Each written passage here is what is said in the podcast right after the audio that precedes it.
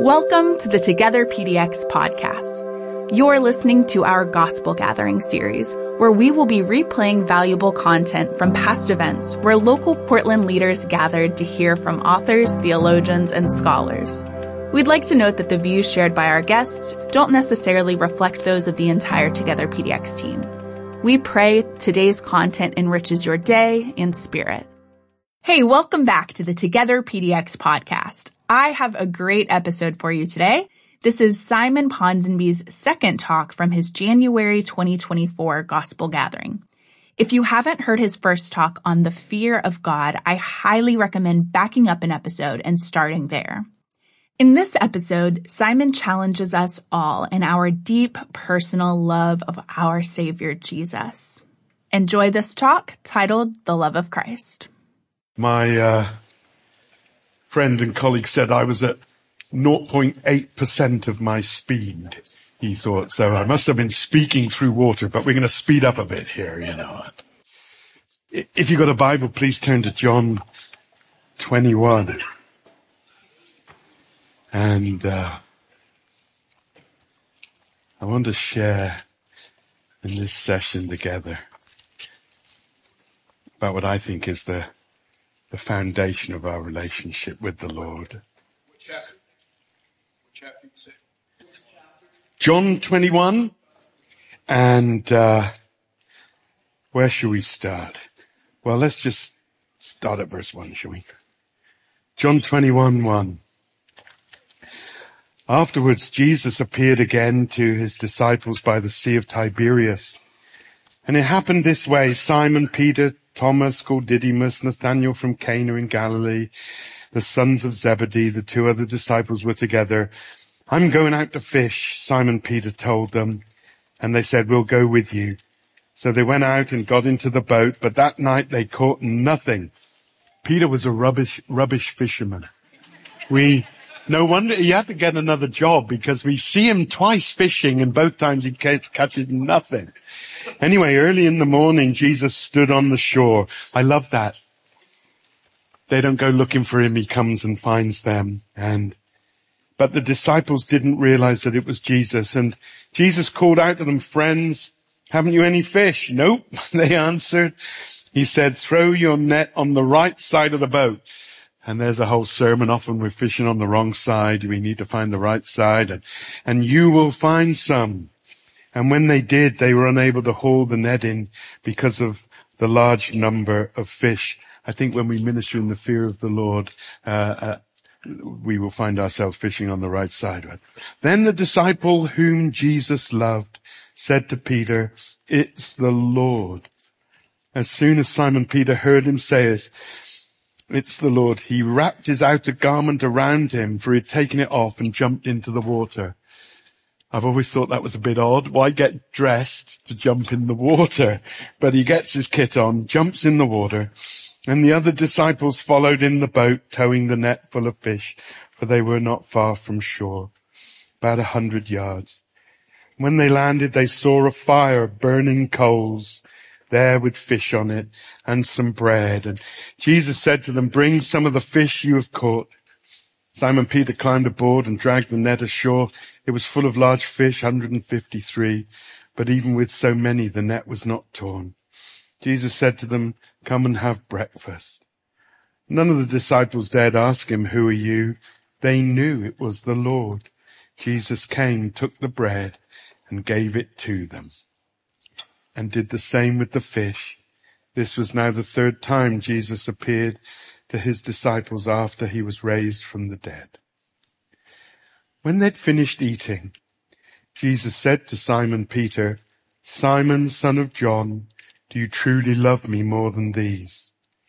Yes, Lord, he said, you know I love you. And Jesus said, feed my lambs. Again, Jesus said, Simon, son of John, do you truly love me? He answered, yes, Lord, you know that I love you. And Jesus said, take care of my sheep. The third time he said to him, Simon, son of John, do you love me? Peter was hurt because Jesus asked him the third time, do you love me? And he said, Lord, you know all things. You know that I love you. And Jesus said, feed my sheep. I tell you the truth, when you were younger, you dressed yourself and went where you wanted. But when you're old, you will stretch out your hands and someone else will dress you and lead you where you don't want to go. Jesus said this to indicate the kind of death by which Peter would glorify God. And then he said to him, follow me. Peter turned and saw the disciple whom Jesus loved was following them. This was the one who had leaned back against the Lord at the supper and said, Lord, who's going to betray you? When Peter saw him, he asked, Lord, what about him? And Jesus said, none of your business. Okay.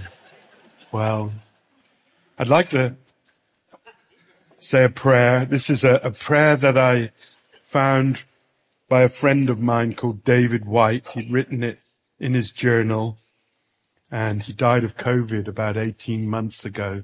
He was my best friend. He was a beautiful man. He knew the fear of the Lord and the love of the Lord and uh, died of COVID at 63. But he wrote this in his journal and I like to pray it. I want to lose my heart to Christ day after day after day. I figure I was created to be engrossed by him. I reckon he wants me to be enamored and thrilled by him, who he is no less than what he does. What would it be like to be utterly enthralled by the immensities of his character or enraptured by his ways? I want to be excited by Christ and held in worshipful awe before his face. I want to be astounded and absorbed by the depths of wisdom and the love that I find in him. I want to be agog at his work in my life. I want to be staggered at all the ways he leads me. And still I want more of him. And still there is more for him of him for me to know, and more of him for me to enjoy, and more to contemplate, and even, what a thought, more to become like. So we bless you, Lord. We pray you'd open your word to us. You'd draw near to us by your spirit. You would present Jesus to us, Lord.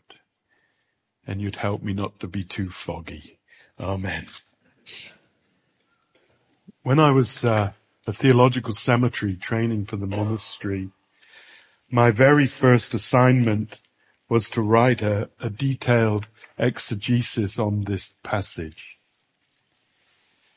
Uh, that was a joke, by the way, cemetery, not seminary. I know you thought maybe he's just jet lagged. I am, but that actually was really funny. And in England, in England, they would have laughed. Now, this was the very first essay I, I had to write when I was uh, doing my uh, seminary training.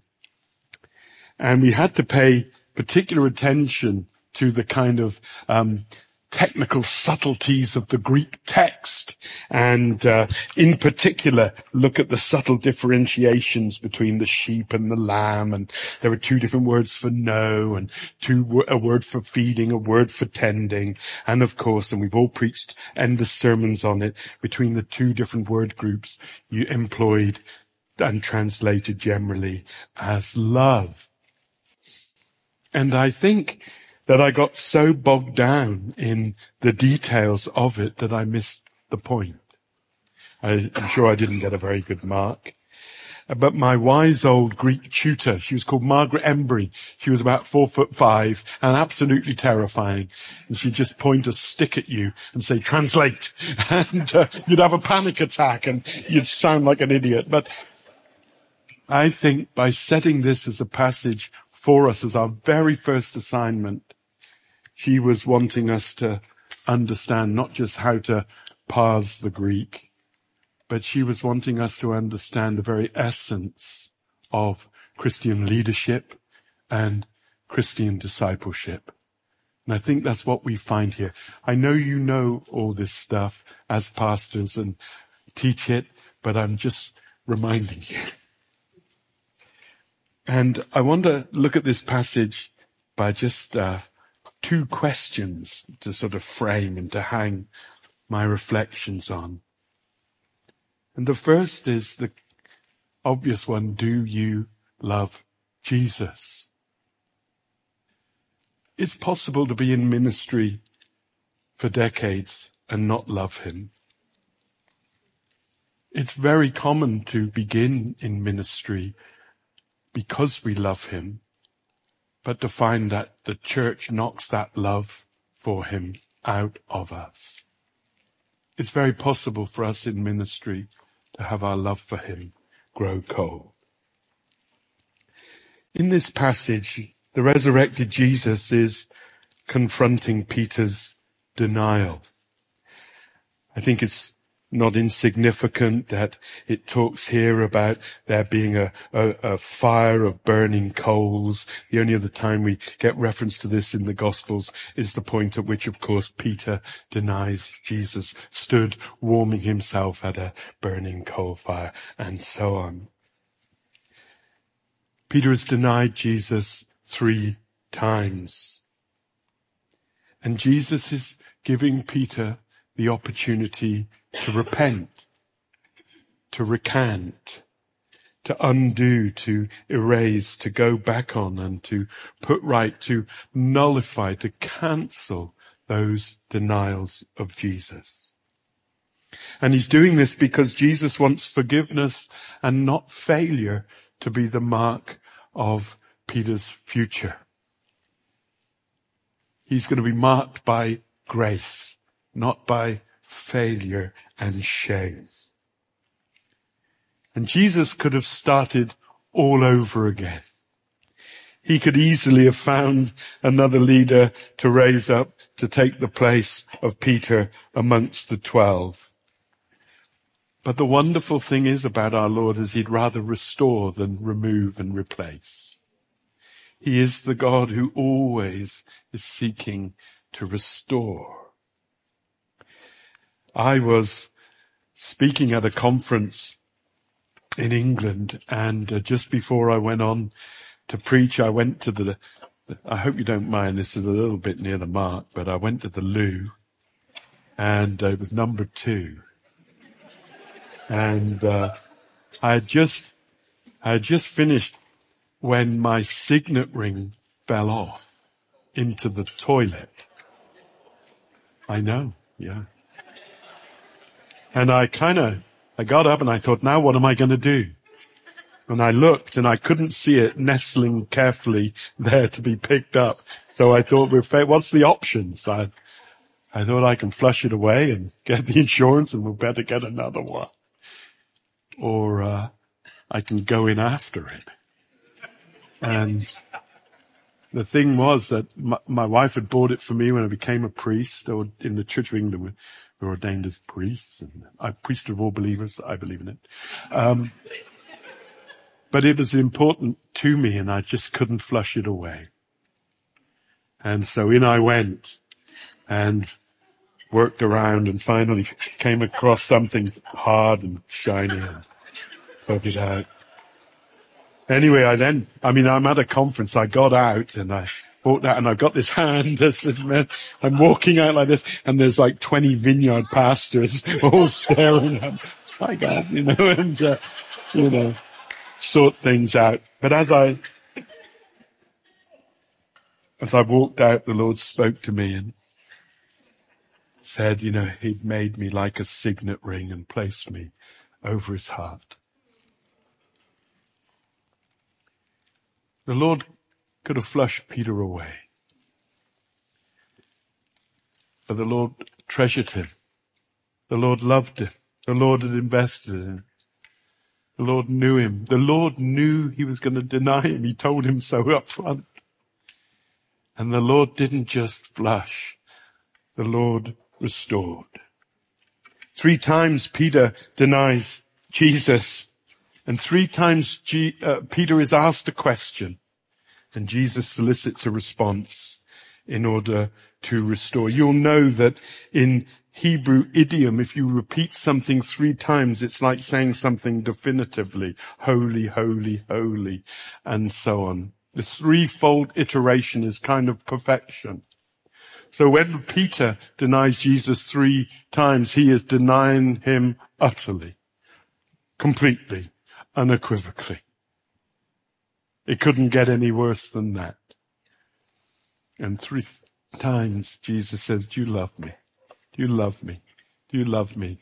And each time as Peter responds, it's as if the shadow or the stake that comes on his soul through that denial is removed. Maybe someone here has really messed up. Maybe you've messed up really badly three times. You might even be here with a bunch of ministers and yet feeling like an impostor, a fraud and full of shame and you think it's all over for you. But we're the people of grace, of forgiveness and of restoration. Peter replies with a lesser love, you'll know that Jesus asked this question. And uh, the word that is used here in the Greek, of course, Jesus would have spoken Hebrew or Aramaic, but the word here in Greek, and I think that that's inspired by John to reflect the sense of what was going on and the word choice that Jesus will have had. Jesus asks this question, do you love me with this agape love? And Peter responds with this lesser love. Of course he doesn't love him with that love.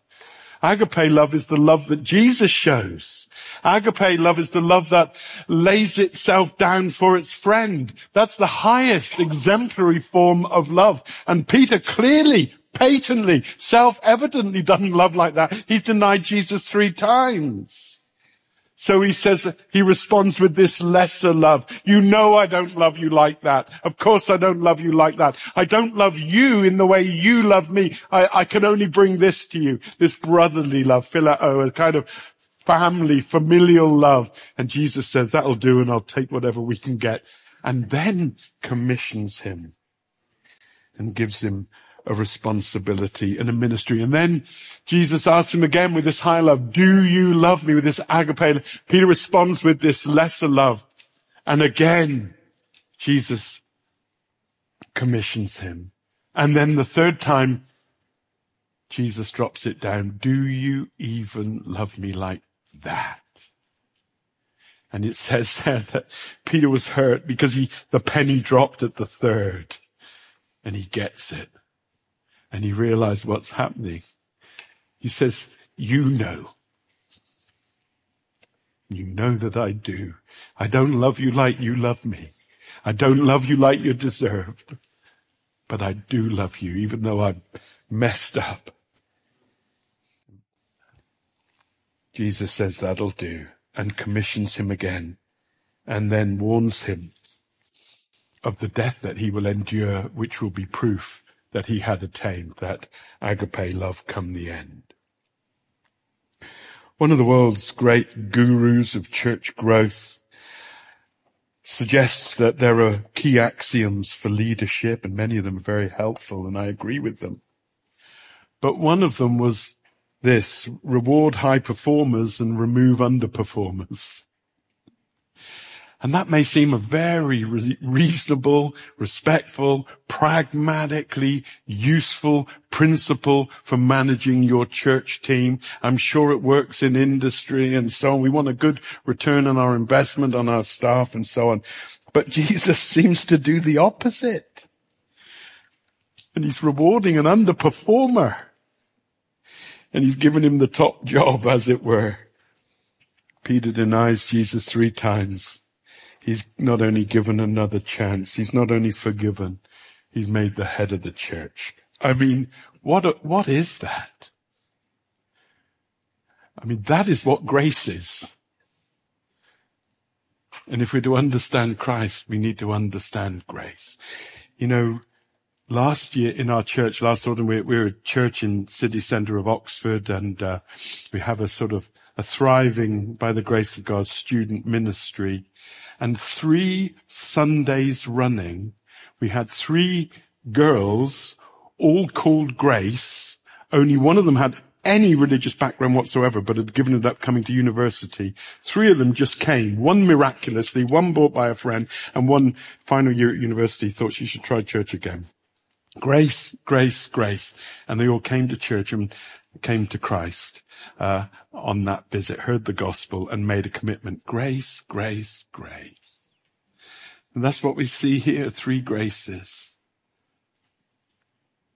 And that's at the heart of our faith. It's the heart of our experience of God, and it should be at the heart of our expression of Him in our ministry. Love covers a multitude of sins. Our love for Him, and of course, His love for us. And here's the thing. The call to leadership, the call to apostleship, is first and foremost a call into a relationship built around love. Jesus doesn't go to hell and back to make us slaves. His love redeems us to be lovers. There's a wonderful theologian of a different generation called Leon, an older generation, Leon Morris. He says this, loving Jesus is the fundamental qualification for service. Other qualities may be desirable, but love is indispensable. In the process of going forward to be ordained, the Church of England puts you through uh, various hoops. You have to go for various interviews to see if you're acceptable. Then you go away for a weekend and you have, you know, various tests and, and, and that psychometric test, psychoanalysis, all of this stuff. And then they decide if you're fit to be a priest in the Church of England. Anyway, they thought up front I wasn't. And they, they may well have been right. And, um, you know, I had no formal education. I dropped out of school as a teenager, flunked school, joined the army, got invalided out of the army, and then became a butcher. And I was just, I was in the meat trade and loved it. Um, I think that is a priestly vocation. All the Levites were butchers in the Old Testament, but I didn't know that then. And, um, so when I was going forward for this testing, a discernment process, they really, they really didn't know what to do with me. So they'd ask me all these questions to try and understand if I was going to fit in the kind of culture where, if I had the right kind of psychological and emotional sort of profile to manage the job and if I was intellectually up to it and all of this and that. Numerous interviews, numerous tests, no one asked me, do you love Jesus? It seems to me that's the most important thing. Every interview I do, we often are interviewing in our church for different roles and things. I ask people, do you love Jesus? Because that's where the rubber hits the road. And quite honestly, if you don't, you shouldn't be in ministry. Although far better is to actually go to Jesus and say, help me to love you renew my first affection for you.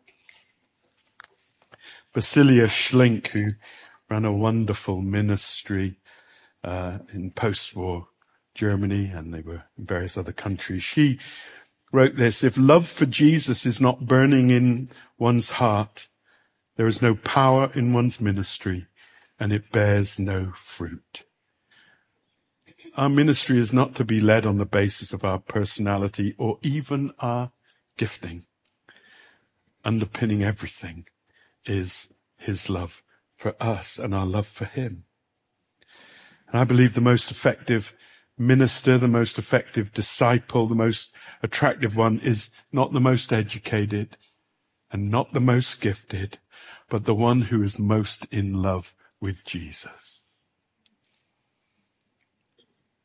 You know, in the Welsh revival, we, we all know about Evan Roberts and he was one of the, the great leaders that God raised up to, to, to pioneer that. And through a remarkable year of consecration and prayer, he built a fire. But you know where the fire fell?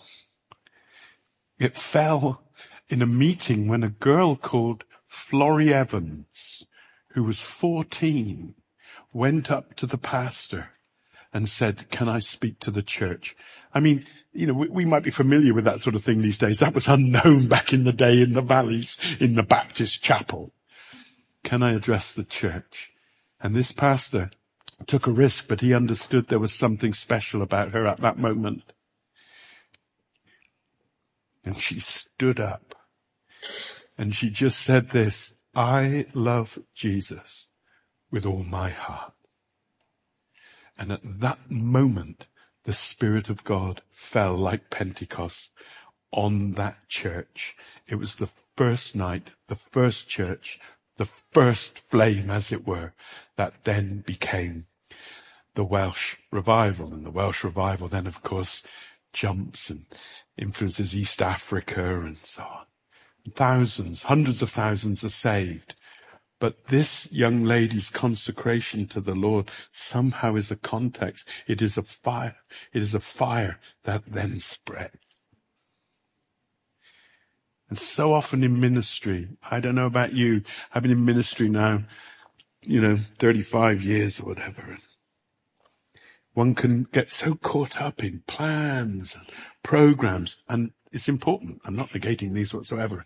Personalities and training and equipment and all these things that we can, which can all be good in and of themselves, but we miss something vital, the core, and that being the love of Jesus. Why bother? Why, but you could earn more money doing something else. Why bother being in ministry if you don't do it because you love him?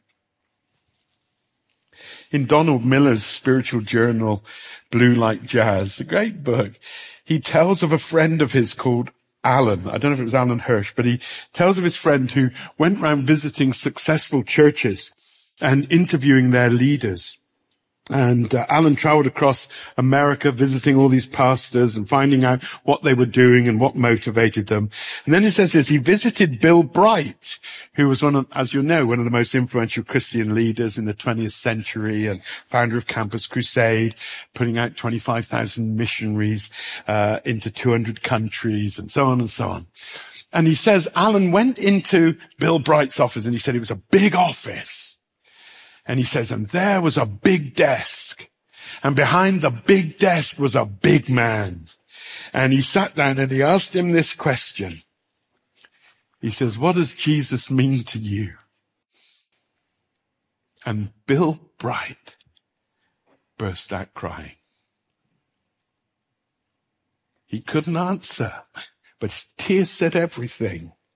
And Miller writes, when Alan told me this story, I wondered what it was like to love Jesus that way and to cry at the very mention of the name Jesus. And I knew then I would like to know Jesus like that. And me too. And Jesus wants us to know him like that. Simon, do you love me? The first commandment is not a prohibition. It's about affection. Love God with all your heart and soul and strength. Luther said, if loving God is the greatest commandment, then the greatest transgression is not loving him.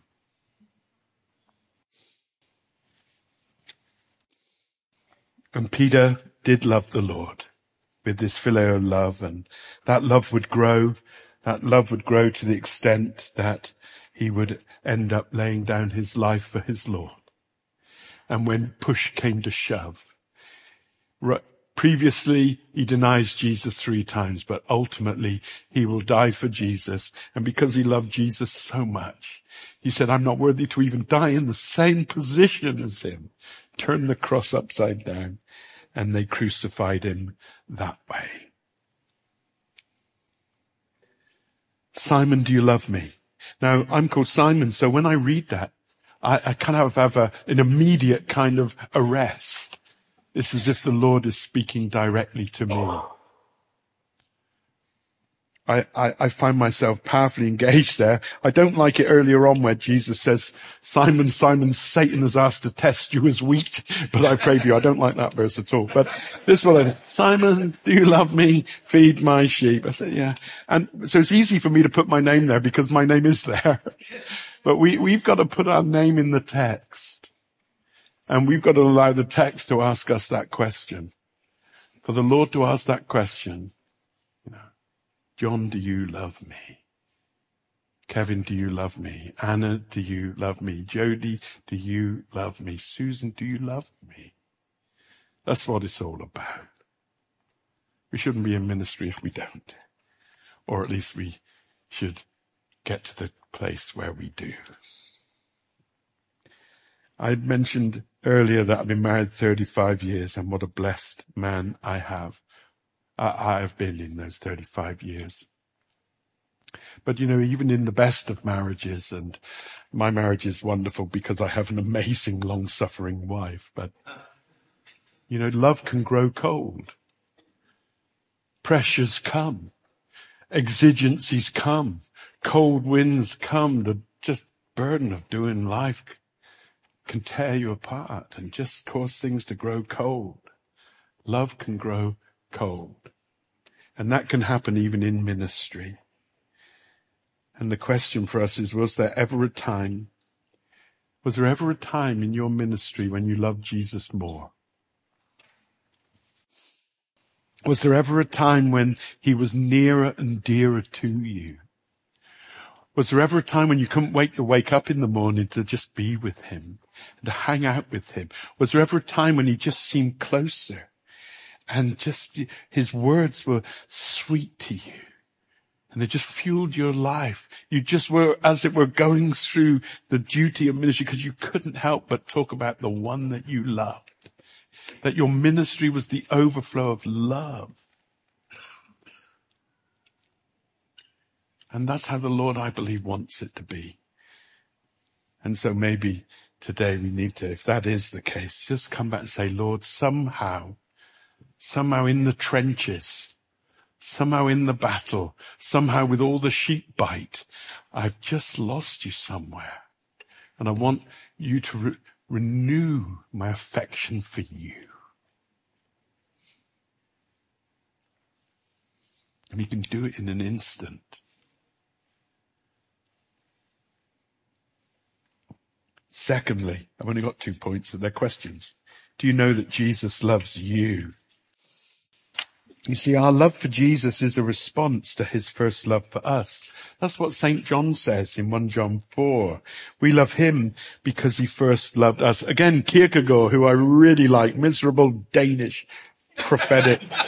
you know, he was so doer, but I just find in his journals there's, he says this, God loves us first. If I rise at dawn, the very second my soul awakens and turns to you in prayer, you've already beat me to it. It's a modern translation. He says, you have already turned to me in love. Isn't that great? We love him because he first loved us. I can't wait to preach at this conference uh, in the next couple of days because I've been asked to preach on the love of God. Well, what better, what better subject is there? What better theme is there? The love of God. And He loved us first. He saw us from afar and He loved us. He carried us in His nail pierced hands and in His torn heart. We were in the tears in His eyes when He dies at Calvary because He loves us.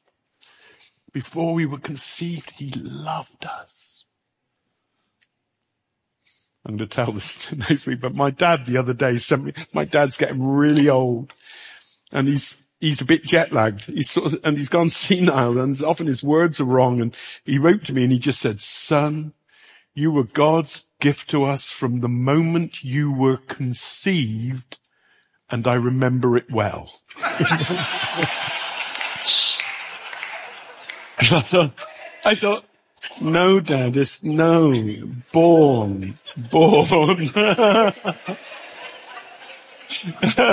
what? Uh, and I was thinking about it. Just honestly, I thought, I thought, do I write back and say, Dad? But I didn't. Cause he, and God said, Simon, I loved you long before you were conceived. Why, why, why do we exist? Because there was a place in the heart of God for us from all eternity. And out of the overflow of the love of God. He creates a place in time and space. He rolls out a red carpet of love. He creates a paradise and he puts in there people made in his image. Why are they made in his image? So he can love them and they can love him back. And in love, he gives us freedom.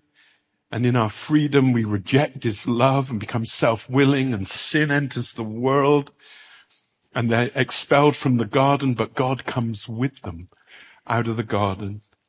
And then he chases us through the corridors of history, all its avenues and alleyways, God by his spirit moving and pursuing us in love to bring us back to the garden. The Bible starts with paradise and ends with paradise. And the whole narrative is God's pursuing love for us.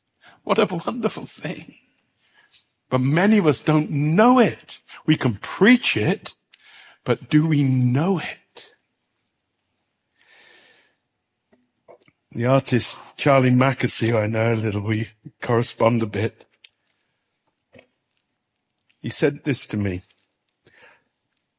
Love was the only thing that made sense. When he became a Christian at the age of 20, he got converted by a vision in Battersea Park in London. Love made sense. I didn't really see beauty until then. He was never formally trained as an artist, but after he met Jesus, filled with the love of Jesus, he began to see the world differently and draw it. And he's become an Oscar winning artist and so on. God is love. And love is the presupposition of all our propositions about him. And he loves us, he loved me, and he loves you. And uh, his love for us is not predicated on our performance. His love is always a priori. Anyway, let's get to the text. Verse 20. Peter turned and saw the disciple whom Jesus loved was following them. This was the one who'd leaned back against Jesus at the Last Supper and said, Lord, who's going to betray you? The disciple whom Jesus loved. I've often been an, troubled by that phrase. For many years I was. It occurs six times in John's gospel and most scholars think John is writing about himself. So this is a description of the author John about himself, the disciple whom Jesus loved. And I've got to be honest, it did something in my spirit I think reading it, it touched a place where I did feel insecure. I did feel inadequate and inferior and struggle with rejection and self-rejection and fear of rejection and that kind of unhealthy emotional cocktail. So when I would read this, the disciple whom Jesus loved, something would tense. I knew in theory that Jesus loved me. Greater love hath no man than this, and he laid down his life for his friends and all of that. I knew that. But I wondered if he could love me more. And if so, what did I have to do to qualify? And I felt that when John spoke about himself as the disciple whom Jesus loved, it kind of implied favoritism. And that John had a special relationship with him. And that John was, as it were, invited to lean on Jesus. I wouldn't have dared. I'd have taken the end seat. You know what I mean? But he pushed his way to the front and leant on him. And I was already in ministry. And yet these verses, this sense, this gnawing in my soul was there. I think, you know, the devil would whisper, he doesn't love you. Just look at what you've done. Look at those you've hurt. Look at how you've let him down. You're just a loser from the West Country, man. These sort of narratives would go around my head. And I would wonder if by spending longer in my quiet times or working harder at faith sharing or giving more of my uh, income, that somehow I would in, impress God and improve my standing with him. And then one day I was reading this passage. I can remember exactly where I was in my home at that time and, and the moment and I'm reading it and again something just closed. The disciple whom Jesus loved. Oh, I would, you know. And the Lord spoke to me one of the few times. I'm not a very good charismatic, but he spoke to me. And he said, Simon, I don't love John any more than I love you. The difference is he knows it. And then the Lord said, this title is not arrogance, it's assurance. And I said, Lord, if that's you, you're going to have to prove it from the Bible. Immediately the Lord said, look at 1 John. And I turned to 1 John and there five times John uses for them, the whole church, the plural form of the title that he uses for himself here. They are a, the agapetoi, the much loved ones. I think I was living as someone who lived with the love of Jesus in terms of philia, phileo. But I needed to experience this agape love. Interestingly, in the NIV, the not infallible version, they translate, they translate it as dear friends which would be philatoi, not agapetoi. John knew that he was loved. He didn't lean on Jesus' breast because he was the favorite. He leant there because he wanted to. The others could have come, but he, he wanted to be there. Others held back. He pushed in and he knew that he was welcome and he was secure in the love that Jesus had for him. Why is John here following Peter? I've always, you know, thought it's really interesting. Jesus is doing soul surgery on Peter. They're on a beach. I've celebrated communion on the supposed beach where this all took place in Galilee. What a thing. And John is following behind. Why? Is he a nosy Parker? I mean, if I was Peter, I'd turn around and say, step off. Between me and the Lord. You got a problem with that? And, you know, but no, Peter's there. Why? Because Peter's all, because uh, John's there. Why? Because John is always wanting to be close. He's not going to let Jesus get out of his sights. He's not going to let Jesus and Peter just have a tryst without him. He, he wants to be near him. The first one leaning is the last one standing. Peter denied, Peter denies Jesus. John stood at the foot of the cross. Why? He's the first one leaning at the Last Supper and he's the last one standing. And the Lord Jesus says to him, John, this is your mum. And to his mother Mary, it's your son. He loves us. We need to minister from this knowledge that we are infinitely loved. We're loved at the greatest of costs. Love lies bleeding. How do we know he loves us? Well, we know objectively because he dies for us at Calvary.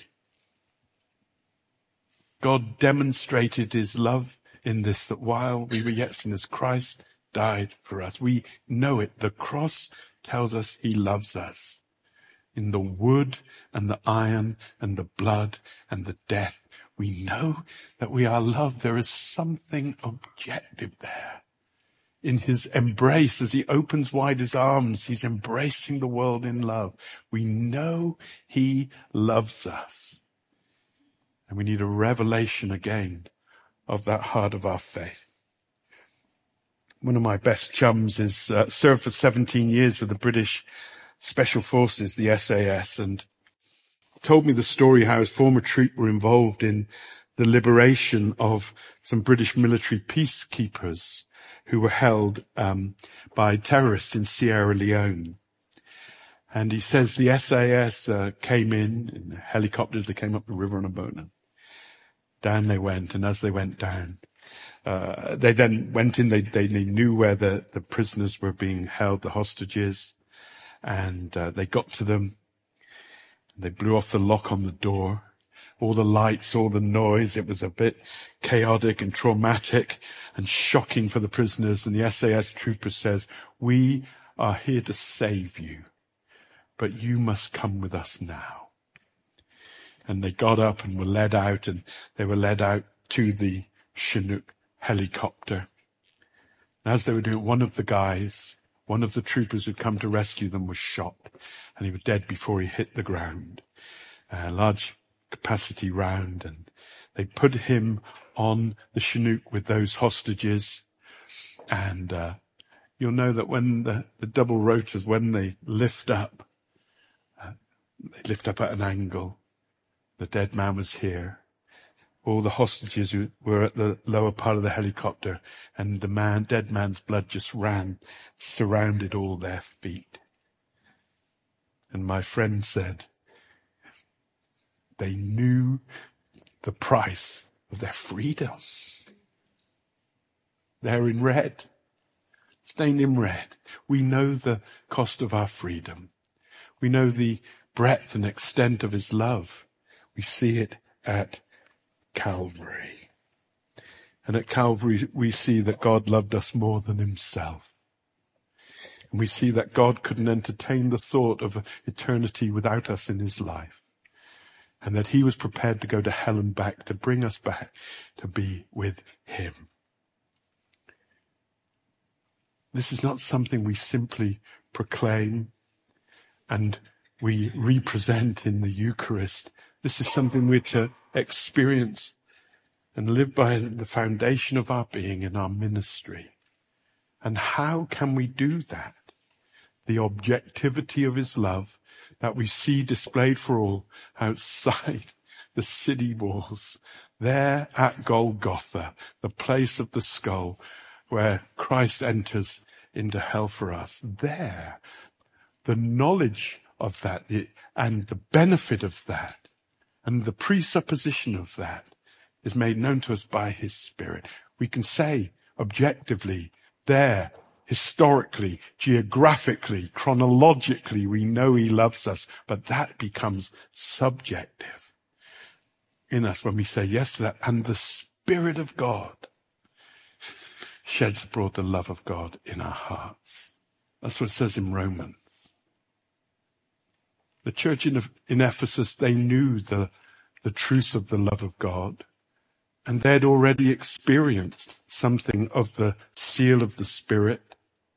And yet Paul is at pains to pray for them that they would experience personally the height and breadth and length and depth and to know this love that surpasses knowing. What a funny verse that is. To know some you can't know. You wrote that in an essay in Oxford, you'd fail to know what you can't know, but there is a knowing beyond knowing, and it comes by the Spirit. And It is not just the truth that we read or systematize or write out in proposition, one that we experience, that we are loved. We're loved. We're loved. And that's the basis for our ministry. We love him because he first loves us. Amen. Well, let's pray.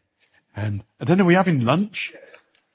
Well, we'll pray, we'll have lunch. And after lunch, we're going to worship some more. I've said enough, but I'm going to have to talk again. I'm sorry about that. We're going to worship. We're going to get into the word a bit more. I'm going to have a runny nose some more. And then we're going to have a a time of just bringing ourselves before the Lord and asking Him to make real these things to us by His Spirit. So Lord, thank you. Lord, what an extraordinary thing it is. Who's ever heard of a God who loves sinners and yet you love us and you reach out to us and you rescue us and you redeem us and you adopt us and you seat us with you in heavenly realms and you give us a great inheritance and all because you love us in your son. And we pray, Lord, I pray for these dear saints here in ministry.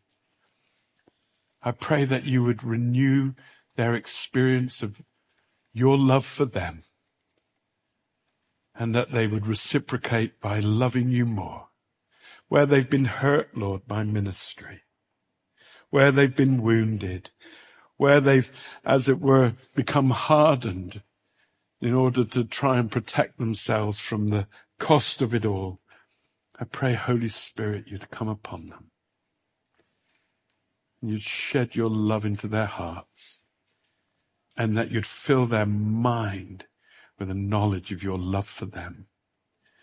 And they'd return to their churches and their ministries in that love, the love for you, your love for them, and that that love would spill out into loving their people and their communities. And we bless you, Lord. Amen. Thanks again for listening to the Together PDX podcast. We have one more talk for you from Simon Ponsonby. He'll be rounding out the Trinity with a talk called The Power of the Spirit. That episode is available right now and it's less than a half hour long, so just go ahead and check it out right now.